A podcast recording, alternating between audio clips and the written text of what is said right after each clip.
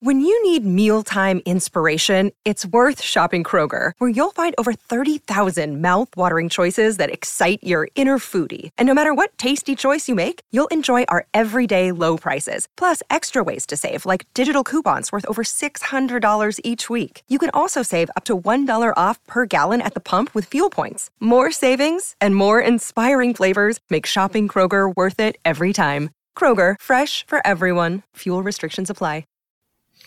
Hey, everybody, welcome to It Never Rains on this podcast. I'm Hythloday. I'm the managing editor for Addicted to Quack. It's a website. Uh, joining me this week is one of the great writers for ATQ, Adam Holland. How you doing? Hey, doing well. Uh, still trying to stay cool in mid October, but uh, no complaints. Yeah, I know, man. I, have been sleeping with the window open. It's uh, it, it it's weird. You know, I, I, wake up and it's you know freezing and fog is rolling in, but like I'm all comfy in my winter blanket. I dig it. And then you know by mid afternoon I'm sweltering and taking my socks off. And I don't know. welcome to Oregon, I suppose. Yeah, uh, good football weather, and uh, but football is not uh, the only sport that the Ducks are playing. Um, uh, Oregon women's volleyball has been uh, on a hot streak, although they've stumbled um, the last two games during this or matches during the uh, the Washington swing. you've been covering women's volleyball a bit, and you wrote up Mimi Colyer. what do you think about this team so far? Uh, I think the team team looks uh, pretty good. A lot of potential. Uh, it's a, like still a fairly young team, and uh, Colyer is uh, really yeah she's she's killing it. And um, I mentioned that in my article that uh, this was um, only the second time that a a freshman had won a Conference Player of the Week five or more times already. And uh, the fact is that uh, they're they're you know still got the rest of October and then like November to play, and she's already won that award five times. And so that's not five times during the course of a full season. That's five times in almost half a season. So they definitely found a diamond in the rough with her. And I think you were seeing them really start to come together as a team during that hot streak. Now, unfortunately, I feel like I I, I might have jinxed it a little bit by throwing that article out there about how they were on a hot streak because they did stumble um, up in Washington against the Cougars and Huskies. Now that being said, uh, they still showed uh, plenty of fight, especially at Washington, who's a, a top twenty team, and uh, losing in five sets to both both teams. So it wasn't like that they got knocked out or anything like really. Yeah, easily. they didn't. They didn't get swept. In fact, the Pullman one was a little frustrating because I think, you know, they were up, you know, and then they sort of let it slip away from them. Um, it is interesting. Hannah Pukas um, has been absent, and she's, you know, she was on like, you know, one of the uh, the the the the you know, it was interesting because she she was on all these like watch lists for awards, and, and uh, you know, on top of that, she would, you know, she, I believe she transferred from Washington State, and so like that was going to be the the like you know welcome back game, and then she she didn't play in either one of them, and I, I don't think we've gotten any word on why that is. Um, it's just you know just sort of weird. Um, yeah. Uh, had had not heard any info about an injury or a, a personal problem or anything like that. So her absence was heavily felt, but uh, also kind of confusing. Yeah. Um, it, eh, you know, the the momentary stuff aside, you know, the trajectory of this team looks pretty good. Um, you know, like you mentioned with with Mimi Colyer and, and you know some other players, like it's not it, it's not exactly like a super senior laden team. Like this doesn't feel like a team that's like, you know, they've been working towards this for four years and this is the last hurrah, you know, of this, you know, group of ladies who've been together for all this time. This is like, this has been, you know, excellent recruiting, some good transfers and, uh, and it's a young team, you know, like it sort of feels like this team's just getting started, you know? Yeah, it definitely, definitely kind of gives you a, a, a sense of, of, of, what kind of women's basketball was like in like 2017, where you mm-hmm. kind of were like, you have this unbelievable freshman who's, you know, already starting to set records, and you just have a young team overall. And, um, you know, historically, at least the last decade, uh, Oregon's uh, volleyball has been very good. And, um, let's not uh, completely discount them as a as a potential team to uh, break that uh, something other than track and field national championship uh, lull we've been going through here. Yeah, I definitely think that they are going to be a contender. You know, uh, yet again. Um, you know, the their next uh, trip. Uh, they've been playing at home a lot, and so they stumbled. You know, when they went on the road. Although they do have some, you know, some impressive road victories. Um, you know, earlier in the season during non-conference play when they went to Coral Gables and they played South Carolina and Miami. Um, uh, but uh, you know they they had lost their other two um, you know Power Five out of conference games to Minnesota and Penn State, which were both ranked teams. You know in Mi- Minneapolis, and then the rest of their non-con uh, slate was played in the state of Oregon. Uh, you know a couple Eugene games and a couple of Portland games, interestingly. Um, and then conference plays uh, had had again been all in the state of Oregon. You know they opened with Oregon State, you know in Corvallis, but then you know they beat number five Stanford you know, and swept them. Actually, you know, I, you know, probably the most impressive, you know, match of the season. Um, but that was in Eugene, uh, you know, and so was sweeping the uh, the Arizona schools. I mean, that, that was really was a six to zero sweep against Arizona and Arizona State. But again, in Eugene, and so you know, they leave town and they lose, you know, you know, two to three. Uh, uh both times to Wazoo and to Washington, and Washington's a ranked team as well.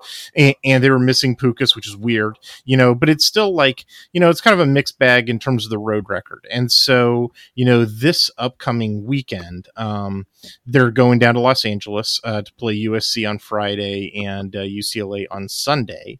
Um, neither team are ranked right now, but I think they both still have like pretty decent teams and may wind up ranked, you know, later uh, later on. I wouldn't be surprised about that at all. Um, what are you looking for uh, uh, out of the performance this weekend against the LA schools?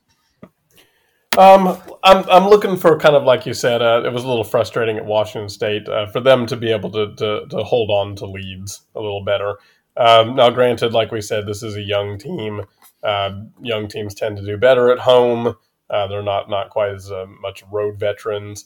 Uh, but once once once they get ahead, it's important to really uh, go ahead with that defense, and um, that's kind of like uh, what I've been impressed with with Colyer is that um, not only has you know she been registering so many kills, but so many digs as well, and so that just shows the talent that she has on on, on offense and defense, and so. Um, yeah, really, what I would like to see out of them is just a little more uh, killer instinct on the road. Uh, I think as a young team, that should really kind of bolster their confidence. And the schedule looks pretty favorable for them the rest of the season. They play a lot more home games.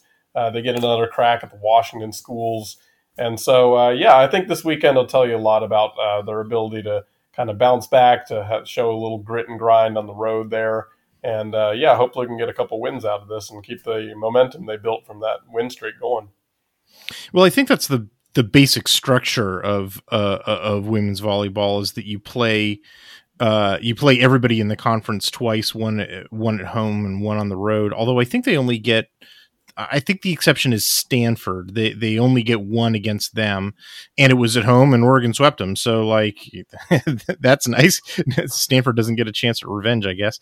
Um, so yeah, but you know, getting a couple, you know, a couple of these road, you know, series out of the way, so the balance of the rest of the schedule, you know, is, is pretty friendly. You know, looks nice to me. Um, so the USC uh, game on Friday night uh, is going to be on Pac-12 networks, and then on Sunday, uh, the game or match against UCLA is going to be uh, on ESPNU on the mouse. So uh, you know, tune in. Uh, I got to say, I, I I did this last week, um, or uh, yes or this Sunday. We're recording on Tuesday night. Uh, I, you know was doing my film review of the uh, Oregon versus Arizona football game uh, on Sunday. It was such a short game because it went to garbage time um, that like I actually finished my film. Usually takes me like two days. Um, because like I barely get the video processed by Sunday, and then I get like a little bit of film study in, but then like I'm doing most of you know the, the real film study and the article composition on Monday.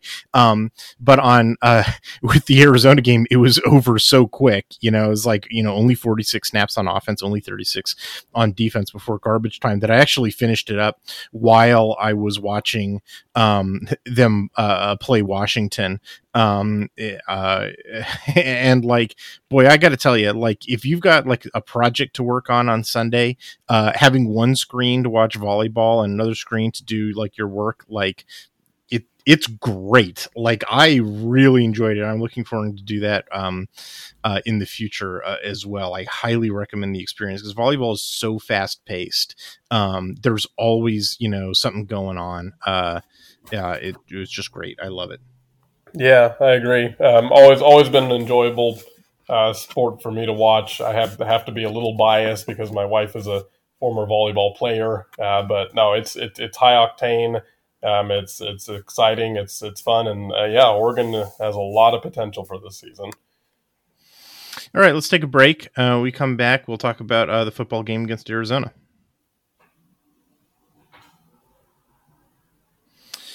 All right, Adam. I suppose you traveled down to Tucson to watch this one. Believe it or not, I wasn't able to make the trek, uh, but it was still uh, still another enjoyable performance to watch. Were you worried about eerie Desert Magic uh, uh, undoing the Ducks yet again? You always wonder a little bit about that, uh, just considering everything that's happened. Um, them ripping up their uh, natural grass turf in favor of uh, artificial turf kind of gave me a sense that maybe the curse was going away with that grass. But hmm. no, I no, I, I, had I had full confidence that they would take care of Arizona, and that they did. Uh, now, I cannot say that I thought that they would be as good on the defensive side of the ball as they were. Um, Arizona, even though you know they're not like in the upper echelon of the of the conference, they're not in the lower either, and they've got they've got a legit offense, uh, especially through the air. And, yeah, definitely. Um, again, you know, you saw you know a, little, a, a score during garbage time for Arizona, but for the most part, you know, they they had they had been holding them, uh, you know, under 20 points for like almost the entire game, at least any time that the, the first teams uh, were facing sure. each other. And, and this is uh, this is uh, Lanning's calling card. This is what you're seeing, and he's you know even against high octane offenses in the in the in the Pac-12, he's he's being able to institute it so far. Now the real the real test is going to come against Chip and you know his offense because you know how how good those offenses are. Uh, but I, I'm, I'm, really liking. We got a bye week. I got to do so much film study on UCLA. Come on, man! Like, give me a break. I don't want to talk about UCLA till next week. Uh, yeah. All right. I'll, I'll I'll leave that for next time. But, I'll say um, as far as the desert magic goes and like oregon exceeding expectations like i definitely felt like a big bump in confidence when um, washington went down to arizona state in uh, in tempe earlier in the day because i was like that's it. The, the, football gods are appeased. You know the the, the gods of the desert you know have gotten their their Pacific Northwest sacrifice. And like that game I mean Washington looks like their defense is actually just really just straight up bad. And you know that's why the walk on backup quarterback was able to shred them um yeah. but like there was still like and so like like on the fundamentals Washington deserved to lose or at least to be in a super close game but like there was zany desert magic in that game you know like like the throw where the where Penix puts the ball on the, off of the lineman's helmet and it pops up for a pick six. It's just like there it is. There's the desert magic. Okay, that's it. Yep. That's what you get. You know, desert gods. Like now you have to leave us alone. You know, in the next game. Uh, yeah. Uh, I gotta say though, for doing film study on Arizona, this game, you know, went down pretty much how I expected, at least on offense. Um, you know, when when Oregon had the ball, I mean, um, just Arizona's defense. Well, their rush defense is atrocious, and you know, so Oregon running all over them was not a surprise at all. And then, like as I've been saying for a long time, you know, if you can run the ball, you are like seventy five percent of the way to winning a game. You know, it's just such a versatile tool. Um, and then like Arizona's pass defense, it was interesting because like they they had three game the three games that they played in the middle of their five game schedule to date you know they it was like 43% defensive efficiency. In other words the, the opponent 57% of the time when they would throw the ball you know would gain sufficient yardage to stay ahead of the sticks um, which is not a good number at all. However uh, in their first and in their fifth game against uh, um, San Diego State and uh, in Colorado, um, their pass defense efficiency jumped to 63%, meaning, you know, only uh, only 37% of the time when the opponent passed the ball they got enough yardage. Um, which is like that's a crazy swing like a 20 point swing in efficiency um, is like bonkers. Um, and and I was like you know what? I, am watching film and this is you know and, and you know who San Diego State's quarterback is um I I cannot it, it should be a familiar name to you he was a former duck you want to guess well, I know Robbie Ashford is in uh, Auburn. Now he's in Auburn. He's he's yeah. he's doing not bad. He's kind of fun to watch. I turn on Auburn games actually just to root for him. No, San Diego State starting quarterback is Braxton Burmeister. Oh my goodness! Yeah, and um, well, he, any anybody anybody who's been following ATQ for uh, many years now knows how I feel about Braxton Burmeister. So. Yeah. So like I feel like you know I put that in my preview article where I was like I kind of think that so like between 63% in games 1 and 5 and 43% in games 2 3 and 4 it sort of averaged out to like a perfect 50%. And I, but I was like, you know, I don't even think that they are 50%. I I think they're closer, you know, to being, you know, a, a bad passing defense and they're just getting buoyed by like terrible quarterback play, you know, from Burmeister and McCown. Um and I feel like as soon as I put in that the, their stats are buoyed by playing Braxton Burmeister, I was just like everybody who read that article is like probably nodding their head at home, you know, like oh yeah, no, definitely, yeah, yeah, makes makes total sense all of a sudden. So you know that was you know so Oregon scored touchdowns on seven straight drives, and it's like you're not you know doesn't even matter how good the opposing offense is really if they're allowing that you know there's no way they're going to win a game. But then like uh, and then the other thing is that arizona's rush offense is just not very good. Yes i know they broke off that you know big run. It was weird. Um it's actually funny that there's there is a question on that big run about which linebacker is out of position, whether it's supposed to be a twist or if you know it's supposed to sort of play straight. And so I put in my article, I think it's Flowe who's responsible for this, and then everybody on every forum that I posted my article to just wants to tell me like, no, no, it's Sewell. Look, look, it's Sewell. Uh, it's you know, I got I I got to like take this lesson. You know, that I should put like one you know dramatically eye-catchingly potentially incorrect thing in every article because it ups audience engagement apparently it's just like i've heard from about 50 different duck fans today like no it's sewell man yeah well i mean that's the point of conversation that, that uh, sewell is actually human when it comes to tackles and, right. and missed assignments. well, that has been an interesting thing because you know, like both Sewell and Flowe came in at the same time with the same you know rating, um, but like Sewell's been playing the whole time and Flowe's missed a whole lot of time with with you know various injuries and other concerns i think um and, and, like you can see the difference in their like just present developmental level you know flowe's just playing a little more like a wild man um and uh so yeah, I don't know. Like it's uh, it, it, was interesting to sort of provoke that discussion. Um, the, the other thing that was really interesting about Oregon's um, uh, defense against Arizona's passing game, which is definitely like their best aspect of their football team and like the for real part of their offensive like talent upgrade like what Jedd Fisch did you know those those dudes that he brought in are, are like for real. Um is that oregon employed like a new defensive structure on, on a bunch of their snaps. They they they deployed like a modified 33 stack which is like they hadn't done that before. That was really interesting. It makes sense, you know, put a put a third inside linebacker on the field because like the way that Arizona's passing attack works is really they really just do one thing in their passing game that's pretty good, which is these like you know these dig routes, uh, you know, about like 12 to 15 yards deep in the middle of the field and like yeah, so just have another inside linebacker in there to provide more underneath coverage of those throwing lanes, and and it worked. You know, like they in, instead of those, they were hitting like shorter slant passes. You know, they were they were completing them, but instead of getting like twenty to twenty five yard gains off of those digs, it was more like seven yard gains and then immediately getting tackled. Which like even if you're allowing that to happen, which like Oregon did a pretty good job. There was like fifty six point five percent defensive efficiency.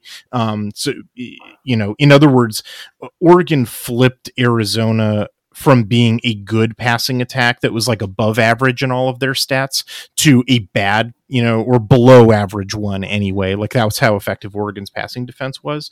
Um, and but even though they were allowing some completions, it's like you know, if you're only getting seven yards at a time, and in order to go 75 yards down the field, you've got to, you know, execute more than 10 plays, you know, successfully. On the other hand, you know, if you're getting 20 yards, you know, every pass, you only got to, you know, succeed on like four of them. So like, you know it's a it's a big difference forcing a team to be methodical and and the vast majority of teams that Oregon is going to play make having forcing them to to pull off methodical drives against the talent of Oregon's defense is just not something they're going to be able to do and like that's definitely what you saw in this game you know yeah 100% and then um, on the on the flip side uh, for Oregon's passing game um, you you just continue to see this uh, this this new attitude and this new uh, new outlook for Bo Nix. Um, granted, you know, against Georgia, he didn't look good, but nobody did. That was, you know, probably the worst game Oregon's played in a long, long, long, long time. Oh, yeah. Uh, but then you you look at the rest of the season, and um, it, it, really it, it, seems like Nix is finally having fun playing football. Um, I think right. down at Auburn, he was you know under a lot of pressure. His father went there. Uh, the SEC fans, you know, can be absolutely brutal if you're not competing for a national title. Um, and I, I just it, it, looks like he's enjoying himself out there. Uh, but not only is he enjoying himself, but he, he's just become so reliable for Oregon uh, with his passing. Um, well, it's accurate. I mean, that uh, that's the you know coming off of the Anthony Brown year where like you know I, I defended Anthony Brown you know a lot. Uh, I don't actually think he was a terrible quarterback or anything, but just like but just the inaccuracy was so tiresome. You know, just like Anthony, that is not where the ball is supposed to be placed. You know, and and like Bo Nix is not. I mean, can you think of one inaccurate pass that he's thrown? I mean, he has a couple, but like they don't they don't like stand no, out in your memory as just like you know pulling your hair out the way that we were doing last year, right? No, yeah, it's it's night and day. It's almost it's, it's like he's it's like he's got a magnet in the football or something hooked up to the receiver's hands at this point. Uh, I've just been very impressed and pleased with with how efficient he's been. Well, I mean, the other thing that I'm sure he's enjoying at Oregon compared to when he was at Auburn is that he has an offensive line that is actually capable of protecting him and, and wide receivers who are actually capable of catching the ball, and like a lot yeah. of them. Um, I mean, it was remarkable, you know, when I was doing film study on Auburn, which I wound up doing for like a variety of projects over the years. Um, it's just like that team doesn't have an offensive line, doesn't have any wide receivers, and it's like, how did you expect the quarterback to succeed? You know, like, you know, but like football and football commentary is so quarterback centric that it's like, well, the the the passing stats are bad, therefore Bo Nix is bad, and it's like. Yeah. Come on, like, can you, you know, d- does no one have the capability of writing any more like sophisticated analysis than that? No, I guess the answer I, is I no because I'm in, I have a job. like, yeah, I mean, I I agree hundred percent. Now, I mean, I'm I'm not going to sit here and badmouth all of Alabama's quarterbacks, but a lot of times their success is pretty much based on the the skill players and the protection the offensive line gives them. And yeah, you see that a lot, and you see that a lot when they transition to the next level. It's like, oh, okay, they were like the greatest player on earth at Alabama, and they get to the NFL, and it's like, huh. So I agree. I think Nix unfortunately was a victim of yeah poor protection and uh, just not not enough guys to throw to. Um, and uh, uh, you know, I also think that like play calling at, at Auburn was not you know real great. You know, uh, and I think that we've all sort of been pleasantly surprised by Kenny Dillingham. Um, you know, as a young signal caller. Uh, I think you've got an article going up later this week about you know Kenny Dillingham's play calling. I'm looking forward to reading it.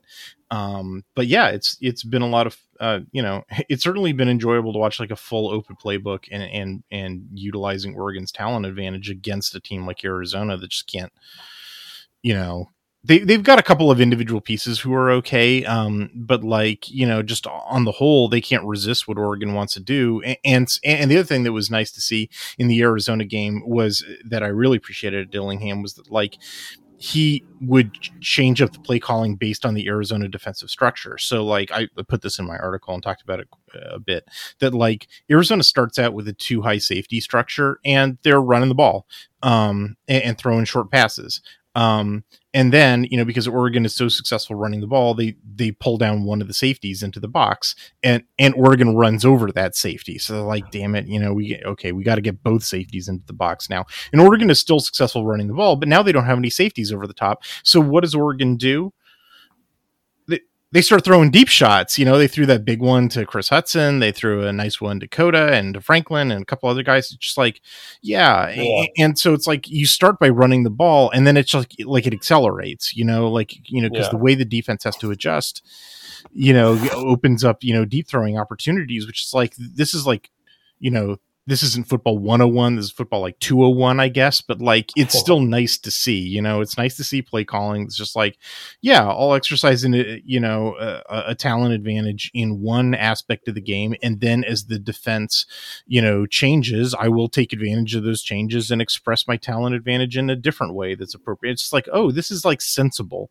Like uh, there's yeah i I liked seeing that. Like, I guess it sounds a little simple to to say, but like, yes, you should call the plays against the area where the defense is weakest right now. Like, huh? How about that? Yep, it's it's it's freedom. It's the freedom that, that Lanning is giving, and it's it's it's fun to see. It's it's made made Oregon's offense fun to watch again. I, I also, you know, something that I never thought that I would see. Um, they've been running some I formation plays, um, which like I, I don't think I had seen that since like 2003. You know, like like in in, in Andy Ludwig year. Uh, yeah. Uh, uh, and definitely not since they went spread option and uh, like I counted it up, and uh, Oregon's run seven different plays out of the I formation, um, inside and outside power, obviously, but they've also run QB sneaks and um, and uh, fullback dive once, uh, although in garbage time. Um, they uh, they ran um, uh, they against Stanford, they did a bootleg uh, to the right, although Nix uh, saw it was open, and so he just scrambled for the the touchdown, didn't throw it. Um, they threw uh, against Wazoo, they threw a tight end leak out to McCormick uh, for a touchdown. Um, and then in this game, they added the seventh play, which was the Matavao tight end sweep play that they got a touchdown on. So like so not only is this a new formation that Oregon's put on tape that opponents have to worry about, but like every game they've added a new thing. You know, since it went BYU, you know, uh, Wazoo, Stanford, Arizona, each of those four games, they added something new out of the I formation that they would run. So it's like, okay, you know, now Oregon's going to the you know the stretch here. They got six conference games to finish the year, and it's like, good luck, guys you know, Oregon's line up in the I formation. What do you think it's going to be? It, so far, it's been seven different plays in every game. They've added a new, a, a new, one, so maybe it'll be an eighth one that you haven't seen before. Like, yeah, I just like imagining like opposing teams like in practice, like looking at this film and just like being like, oh Jesus, like what what is this fresh hell? Because nobody runs the I formation, you know, with you know anymore. That was Stanford's thing, and Oregon took it. Like, yeah, yeah, I like that, you know. keep them keep them guessing for sure.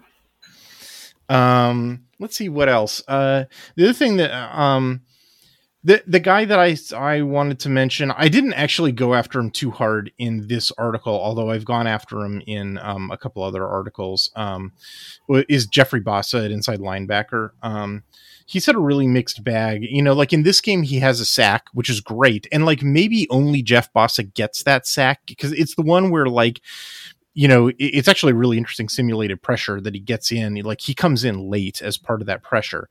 Um, and the quarterback is flushed, and uh, and Rogers, I think, sort of walls him off going one way, but then Laura sort of like gets outside of him.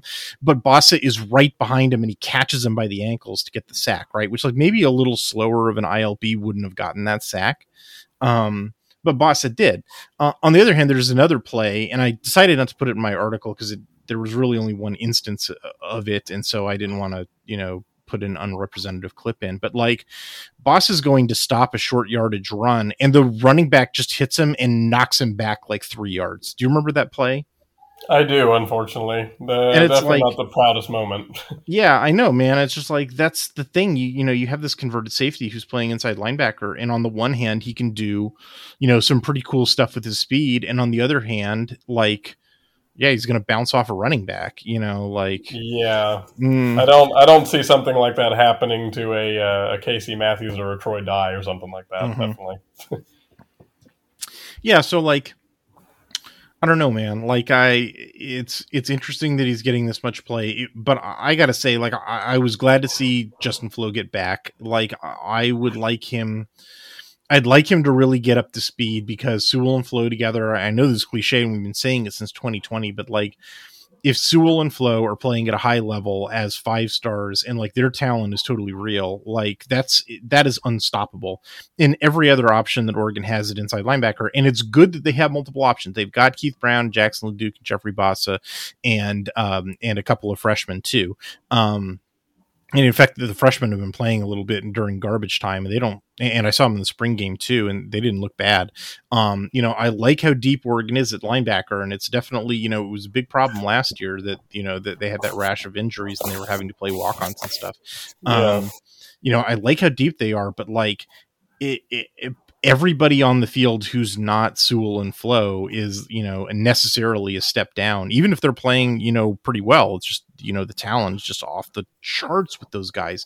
Like, there's a play that I put in my article where Flowe looks like he's just teleporting behind um the left guard. Like it's crazy. He just like zoop, like he he just sort of in an instant, in the blink of an eye, flashes two yards upfield um, to to to get a tackle for loss on the running back. It was just like that yep. was the play that was like immediately before the crazy eye look that Yogi Roth was was talking about. He was, was like, uh, he was heavily missed last year for sure, and I know I kept preaching it too, but I also think that Mr. Funa was was missed more than people realized last year too. And I think having him back out on the field also helps make a big difference. Yeah, Funa got a lot of run this game. Actually, it was interesting. They um uh, up until this game, it had been mostly DJ Johnson, and then Funa would only come in, you know, certain times. In this game, it was much more like a 50-50 split um, between Funa and Johnson. Um, so, like, yeah, I enjoyed seeing that. Um, like, I, I do think that like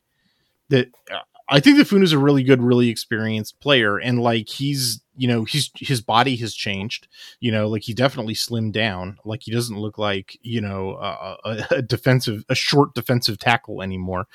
Um, uh, and then speaking of defensive tackles, like boy, I like Oregon's defensive line. Like I really like this. This is by far the biggest and deepest and most talented in in the Pac-12, and they're really you know showing up. Uh, like I, they really just dominate. Yeah.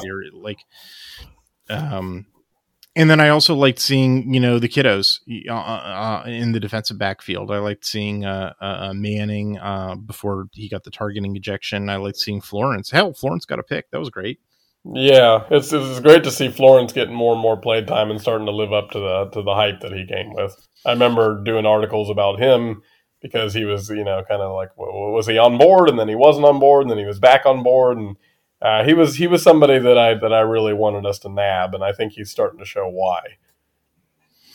Well, yeah, and then the you know, I'm you know, Oregon's playing Trikweze Bridges at cornerback, which like I think I understand because he's fairly experienced and he's fairly reliable. Yes, you know, so far like about once a game he gets beat. Every cornerback gets beat from time to time. Like I don't think it's an unacceptable rate, but like it does happen every game. Um, and uh, and I think it's because he's not naturally built like a corner. You know, he's built like a safety, and he should be playing safety. And I think there's the, probably the reason for that. You know, you saw a little bit of it against Arizona. Was you know like Manning uh, and and Florence are are young and they're not quite as reliable, but they are just like much more naturally cornerbacks. And like the the day is going to come when those guys are reliable enough to displace Trikweze Bridges, and it won't be like, oh, you lost your job, old man. It will be like, oh, good, you are freed up to go play your more natural position at safety. You know, which like I'm looking forward to that day. You know what I mean? Yeah, definitely. All right, let's take a break. Uh, when we come back, we will um, we'll talk about uh, the Ducks football team, sort of a mid-season review. Now that they've got six games in and they're going into a bye week.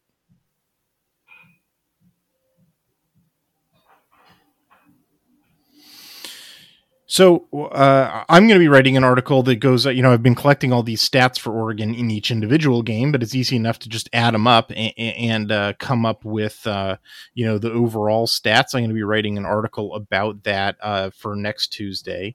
Um, uh, what do you think, you know, qualitatively, you know, what's impressed you about this team? What do you think they still need to work on? How do you feel about this group, Adam? Um, I've been feeling uh, very good week after week. I'm not going to lie. Um, the, like the the opening debacle, I said this has got to be one of two things. Either either we are that bad or Georgia is that good, and I really want to believe that Georgia's that good.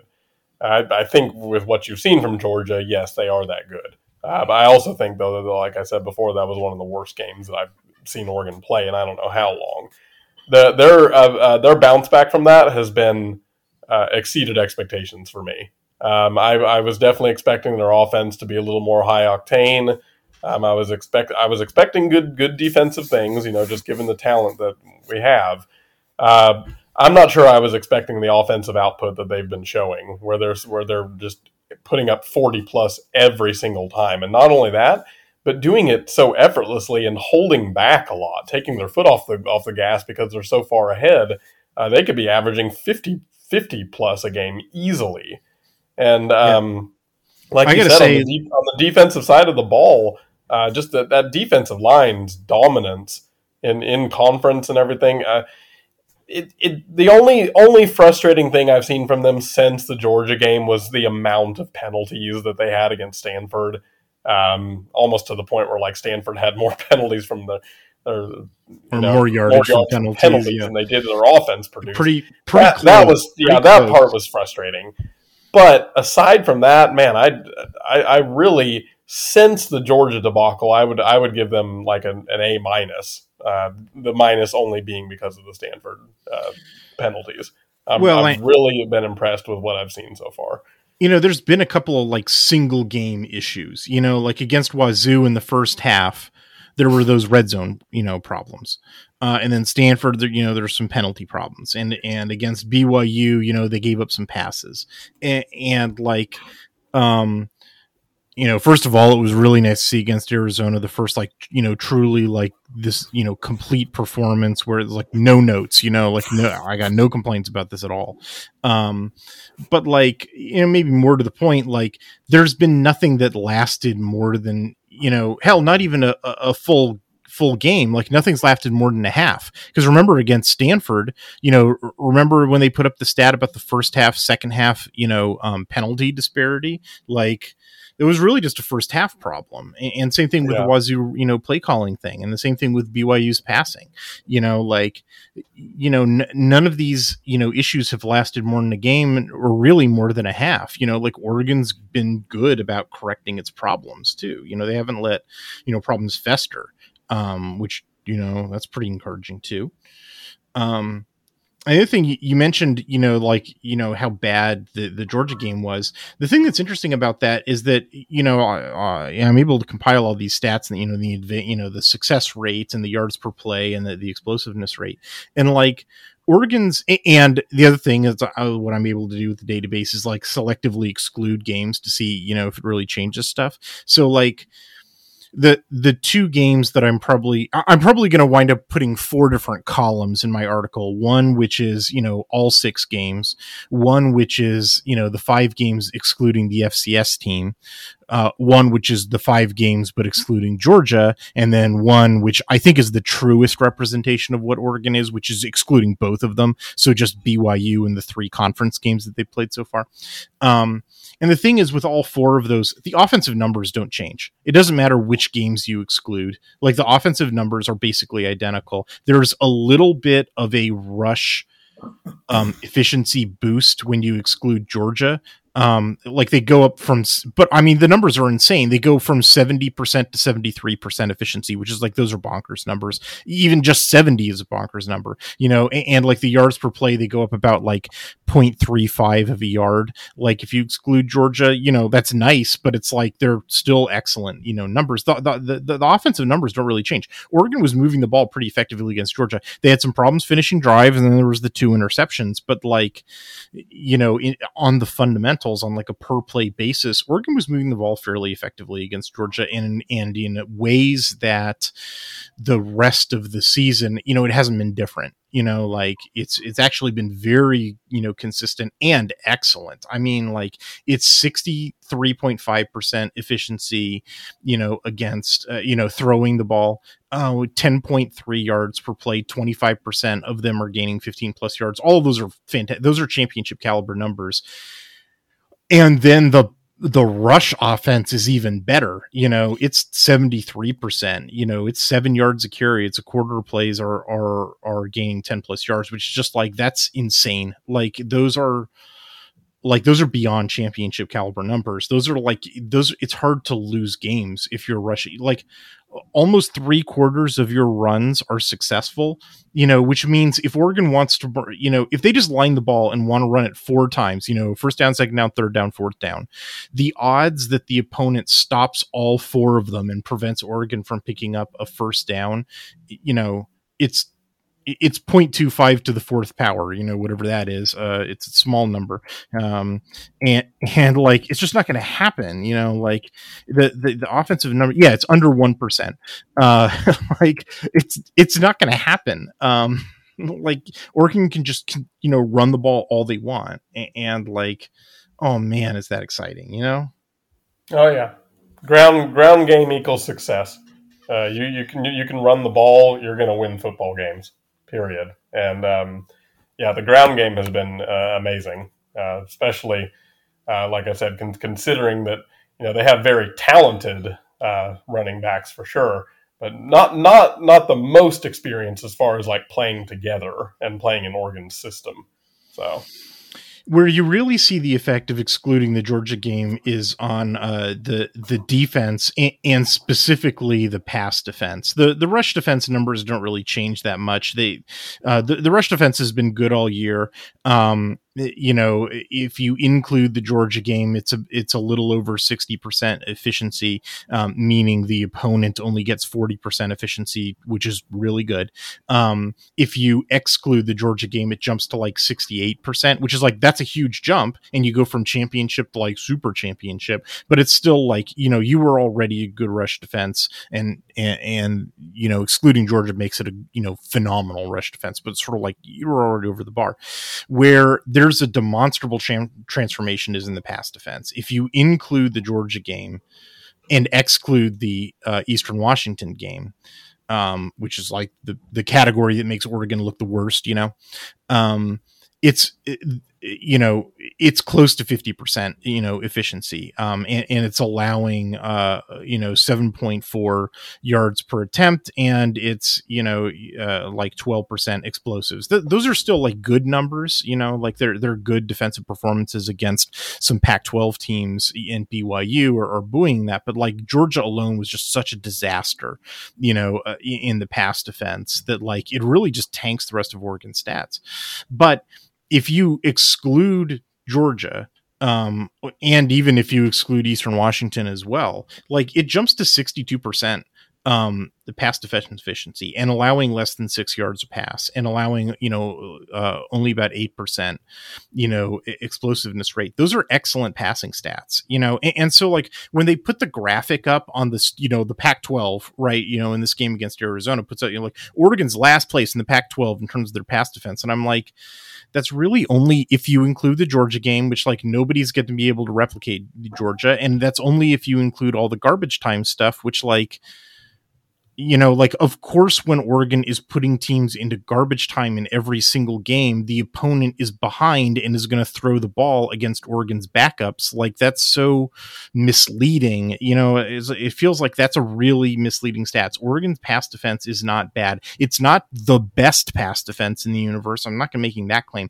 but like, it is definitely, you know, more than good enough to win the Pac 12. Um, and it's just yeah. the, the Georgia game and a bunch of garbage time time um, uh, is is distorting the record. Like I I I really feel like you know I feel like you know going into this last stretch of conference games, every team is going to look at the raw stats and say Oregon's pass defense is terrible. We'll be able to throw the ball all over them, and then I really think they're in for a rude awakening because they're not performing you know proper you know data exclusion in order to get to the true story. Yeah, definitely, and. Um there's no doubt about it that the, the, the garbage time will equal less impressive uh, pass defense stats. Uh, happened happened a lot in 2010 when Oregon was just demolishing opponents. That they'd be up by 40 heading into the fourth quarter, and um, you know then then they'd throw in second team. The other team would go strictly to the air, and the pass defense didn't look nearly as you know impressive as it as it should have. You know, given that they had guys like John Boyett and Cliff Harris in the backfield. Uh, mm-hmm. They had they had a great pass defense. It just didn't always show up. So I, yeah, I agree with what you're saying, and I, I, I do think that Oregon's pass defense deserves more, a little more praise than it gets on paper. Yeah, and, well, and the other thing is like when you have a really good rush defense, like you know, a rational opponent is going to be like, well, we're not getting anything on the ground. I mean, like Arizona. Arizona, if you exclude their longest run, they were averaging 2.2 yards per carry which like uh, you might as well not be running the ball you know? Like you're getting stuffed you know on every single run. Um and like so yeah of course you're going to throw the ball you know like you're behind and you can't run and oregon's got you know fourth string defensive backs in like yes you know of course you're going to throw the ball yeah no like anybody who's not excluding garbage time and just going by the raw stats on that is really dumb um and you know i don't I certainly understand why people want to include the Georgia game because like that was a real game, you know, like it's it you know, it, it's definitely for real that that happened and it was a debacle. Um, but like a lot of that is because like Georgia knew Dan Lanning's playbook, you know, like, and they were calling plays that like, I mean, I put clips of it in my article where it's like, this is not either this is a play that they didn't run at all last year and I haven't seen them run, you know, watching the rest of Georgia's 2022 games, or they do run that play, but he's throwing it to the guy on the first read who's not his first read. That's his like third read in the progression, but he knows what's where the blitz is coming from. He's just throwing right behind the blitz. And it's like you only get to do that if you have Dan Lanning's passwords, and only Georgia had those. You know, like it's it's like it's not that that game didn't happen, it's that that is impossible for anybody else to replicate. Um, and so it's kind of like not relevant going forward, you know? Yeah. No, I agree. Uh, they, they, they, they had a sizable advantage uh, simply because, you know, they, they knew Lanning like the back of their hand. Um, like you said, other teams are not going to be nearly as, as, as prepped for that. And um, heading into the, the second half of the season, um, yeah, you're gonna you're gonna see some tests for Oregon here, and it's it's gonna be fun to watch.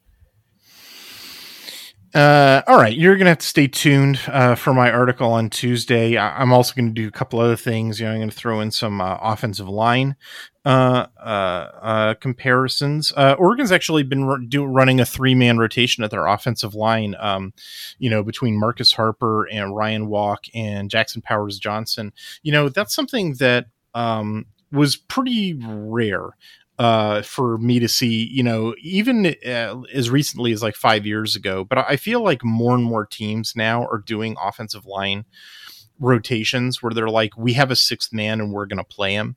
Um, you know, and we'll just, you know, swap them out. And that way, you know, everybody's getting experience and, eh, you know, and that way we're, you know, well situated for if somebody becomes unavailable or, or for other, you know, reasons why it'd be beneficial. What have you thought about that? Like, has that surprised you as well? Or, or, or what do you think? No, I think it's a, a, a good idea. And if there's if there's one thing that uh, Cristobal did right for us, it was recruit offensive linemen. Uh, he, he, he set us up with a treasure trove.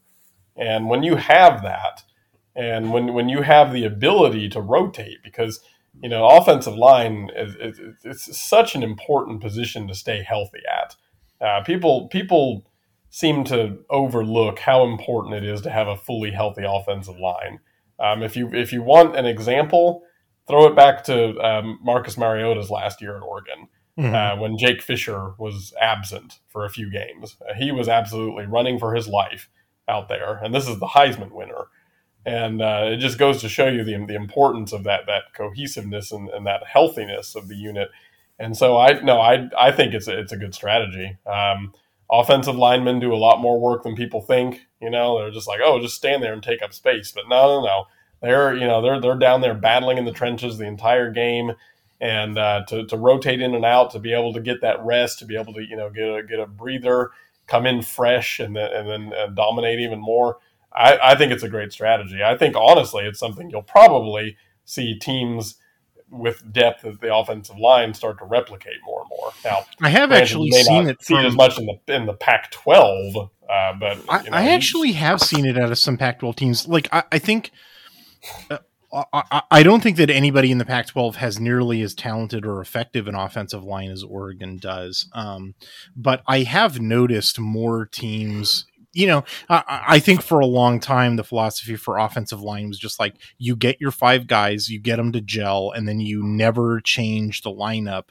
You know, unless you have to. And I've actually noticed, you know, teams even though like I don't think they have the same talent, but they're like, let's sort of let's do that too. You know, so like Arizona, for example, was rotating two different guards, 56 and 58.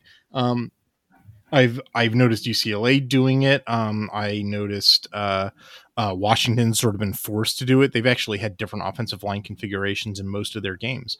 Um, and like whether that's experimentation uh, or not it, like uh, that doctrine of you play the same five guys every snap no matter what until somebody breaks a leg and you are forced to put in a new dude like that that I, I don't think it's just Oregon. Like that philosophy seems to be losing its grip, um, you know, throughout the Pac-12, and I think that's you know pretty interesting. I I I definitely think that teams compare notes more than fans are aware of or would think is appropriate. Like, you know, fan, fans think that, you know, because Oregon and Washington, for example, are rivals, that that means their coaches are at each other's throats. And I, I'm fairly certain that's not the case. Uh, they compare notes and, uh, and, and watch each other's film and call and talk to each other like you know like it's it's really a fraternity. And so like if one team starts doing something good that sort of breaks orthodoxy, you see it pretty quickly get absorbed throughout the Pac-12 um,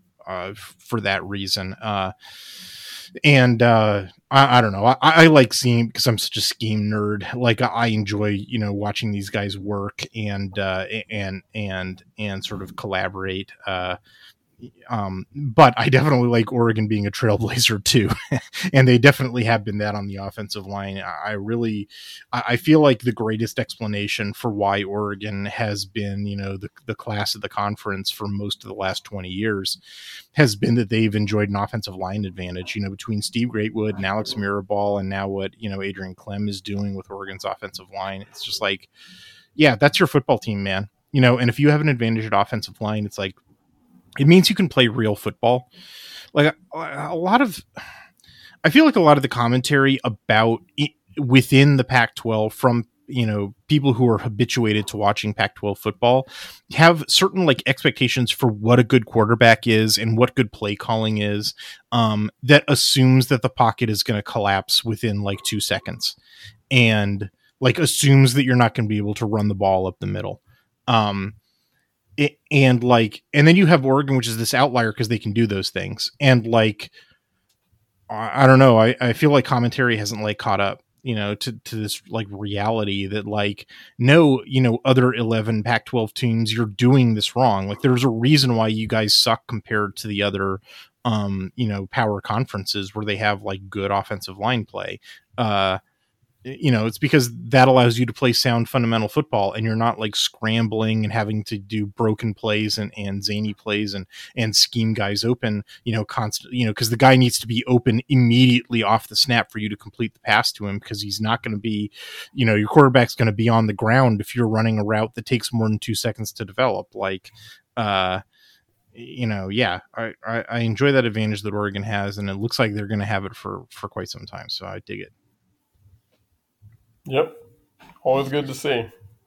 All right. I think that's going to do it for this week. Uh, you got any uh, parting words of wisdom for us, Adam? well, Um, just that uh, we're looking forward to your uh, statistical review and uh, excited about the volleyball team moving forward, and uh, definitely excited um, about the football game coming up in a couple weeks here. Should should be a barn burner, and I don't see the Autzen streak being snapped anytime soon. It is a pretty impressive streak, uh, and uh, I'm I'm definitely glad that it looks like Oregon's four toughest games that remain, you know, on the schedule against UCLA, Washington, Utah, Oregon, or uh, uh, no, not Oregon State. They're playing that one in Reser. It's three. It's three and three for the remaining part of the season, but it's looking like the three tough ones: UCLA, Washington, and Utah. Um, uh, and those games are all the home games, and and Cal, Colorado, and Oregon State, who all look like you know shouldn't pose that much of a challenge. Like you don't want to overlook any games, obviously. And and I actually think the Cal is starting to look more and more like a trap game to me. I don't know. I got I got to dive more into film study of them, but I have this whole bye week to do that. So, uh, but yeah, like it's nice to play the less talented teams on the road and the more talented teams at home. I, I dig that, and Autzen is a hell of an advantage. And now that the students are back, yeah, yeah, I'm really looking forward to it. Definitely. All right. Thanks for joining us, everybody. We'll catch you on the flip side.